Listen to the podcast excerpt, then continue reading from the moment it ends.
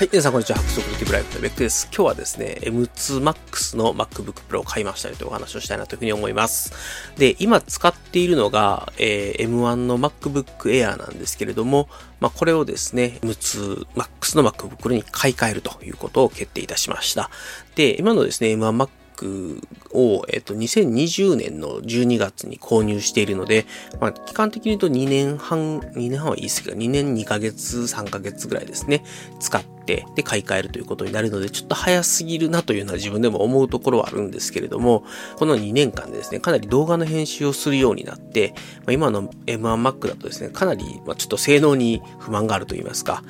例えばちょっと圧縮形式の 4K 動画、4K60fps の動画とかを編集しようとすると、まあ、動画単品だったら全然いいんですけれども、例えば何かモーションキャプチャーとかが上に乗っかってきたりすると、まあ、かなりカクつくというか、あの、待たされるということが多くなってきたので、まあ、4K 動画をですね、ガリガリ編集して YouTube に上げていくっていうプロセスを考えたときに、まあ、より強力な GPU を積んでいる MAX 系の CPU の Mac に買い替える方がいいだろうというところで決定いたしましたと。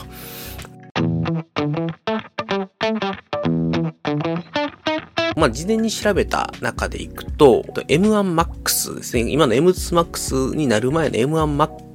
の状態で、ただの無印の M1 と M1Max だと、例えば 8K 動画の書き出しが4倍ぐらい早いとか、あるいは圧縮形式、XAVC 形式の 4K 動画の書き出しだったら2倍ぐらい早いみたいな。ただの数値のスコアの比較だけじゃなくて、実際ファイナルカットとかで、まあ、これぐらい書き出しが早くなりますっていうのがインターネット上に転がってたりするので、そういうのを見てですね、まあ、今、M2Max、M1Max と比べて30%性能向上すると言われているので、今の M1Max ですら M1 と比べてま2倍ぐらいですね、あの、4K 動画の書き出し早いとかっていうのがあるんだとすれば、M1 比2.6倍ぐらい早くなるはずですと、理論値としてはですね。で、ちょっとお高いんですけど、GTX3050 相当の GPU 性能が出せるというところもあるので、まあ、そういうですね、ノート PC で、たかだか 100W ぐらいのですね、え消費電力で、まあ、それだけ強力な GPU と同等のですね、GPU 性能が出せるというところで、動画編集がかなり快適になるんじゃないかというところと期待値があって、購入決定したというところがあります。それからですね、あの、この M2Max、実はあの、メディアエンジンにもですね、プロレス処理用の専用のメディアエンジンが積まれてたりとかっていうのもあったりするので、単純に CPU として比較した時にも M1 から M2Max だと多分2倍ぐらい速くなっていて、まあ、GPU もですね、単純に2倍以上は速いですと。で、えっと、いろいろな条件が重なったりすると4倍、5倍とか、例えばプロレスの動画編集とかだと多分もっと劇的な性能向上が図られてるんじゃないかなっていうところもあるので、まあそういったですね、動画編集っていうのをガリガリやる身としては、かなりですね、この GPU の性能っていうのに期待をしているというところがあります。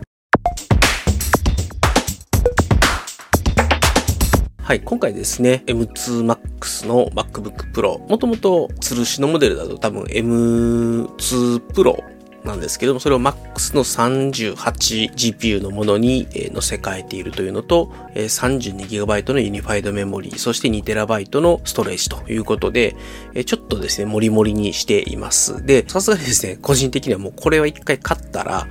次なんだろうね、M4Max Max、もっとかな、M5 Max ぐらいまで行ってもらわないと次は買い替えないと思うんですけれども、まあそんなぐらいでですね、長く使おうかなと思っているので、ちょっとモリモリにしています。まあメモリはあの実は 32GB っていうのは、なんていうんですかね、この M2 Max にするとこれが一番一番少ない数なので、今 16GB のメモリを使っていて、そんなに不満はないので 32GB になったらもっと快適になるんじゃないかなっていう期待があるのと、2TB のストレージにした理由というのは、あの単純にですね、外付けの SSD がない時でもある程度ちょっと内蔵ディスクだけで動画の編集ができるようにしたいなというところがあって、まあ、特にですね、やっぱり内蔵ディスクの方が、あの、外付けのサンダーボルト接続でつなぐ外付けの M2 のディスクよりも、まあ、多少やっぱり性能がいいというところもあるので、まあ、例えば 8K 動画を編集するとかね、あるいはそのプロレスではない圧縮系の動画っていうのを編集するときとかに、えっ、ー、と、外付けの SSD だとちょっと SSD の読み書きがボトルネックになるところがあるのでま、そういうですね、ちょっとピーキーに性能が求められるような動画素材の時には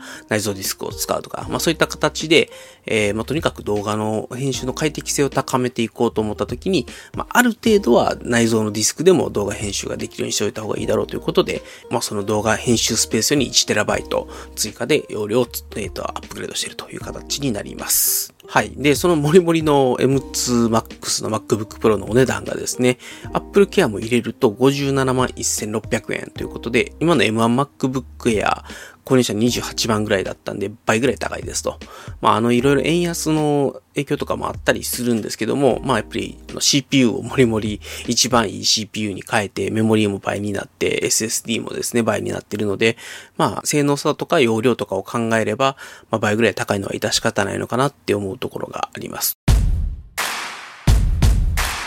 で、一応ですね、これはただの小技なんですけれども、ま、こういう、あの、Mac Mac だったりとか、まあ、iPad もそうなんですけど、新作が出た時に、ある程度お得に買いたいなっていうのもあって、あの、Apple って全然値引きがないので、普段からですね、Apple ギフトカードというものをですね、楽天の Apple ギフトカードショップで買うと、まあ、セール期間中とかだと20%ぐらいまで僕ポイントが付けられるようになっているので、その20%ポイントが付く時にできるだけ Apple ギフトカードを買っておいて、今回ですね、2年ぐらいかけて24万円ぐらいは Apple のえー、ギフトカードで積み立てていたお金がありましたと。で、残りの32万6800円をですね、クレジットカードで購入するという形で、えー、購入します。まあ、なので、えっと、その24万4000円に関しては20%のポイント分なんで5万円分ぐらいですかね。一応ディスカウントが効いた状態で今回買えたと。で、まあ、仮にですけれども、例えば50万のものを買うんだとすれば、まあ、全部 Apple ギフトカードを2年、3年かけて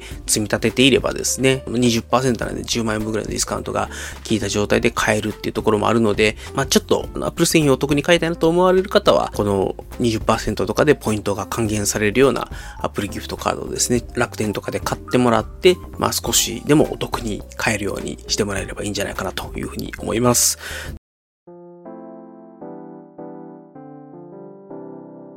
ということで今回はですね、動画編集のために M1 MacBook Air から M2 Max の MacBook Pro に買い替えましたよということをお話しさせていただきました。これを買ったらですね、実は元を取るために頑張って動画をね、出していきたいなというふうに思います。それでは最後の締めでございます。こちらの番組ベックサックスレディでは皆様からのご意見、ご感想、お悩み相談等々お待ちしております。ツイッターのハッシュタグ、ハックスアンダーバーレディオの方にお便りをいただくか、あるいはですね、アットマーク、ベック1240、あるいはベック1240、アットマーク、gmail.com の方にお便りいただければ幸いでございます。ということで、今回はですね、えー、M2 Max の MacBook Pro を買っちゃったよと編集を早くして書き出しを早くするために M2 Max の MacBook 買っちゃったよっていうお話でした。元を取るように頑張りたいと思います。それでは皆様、さよなら。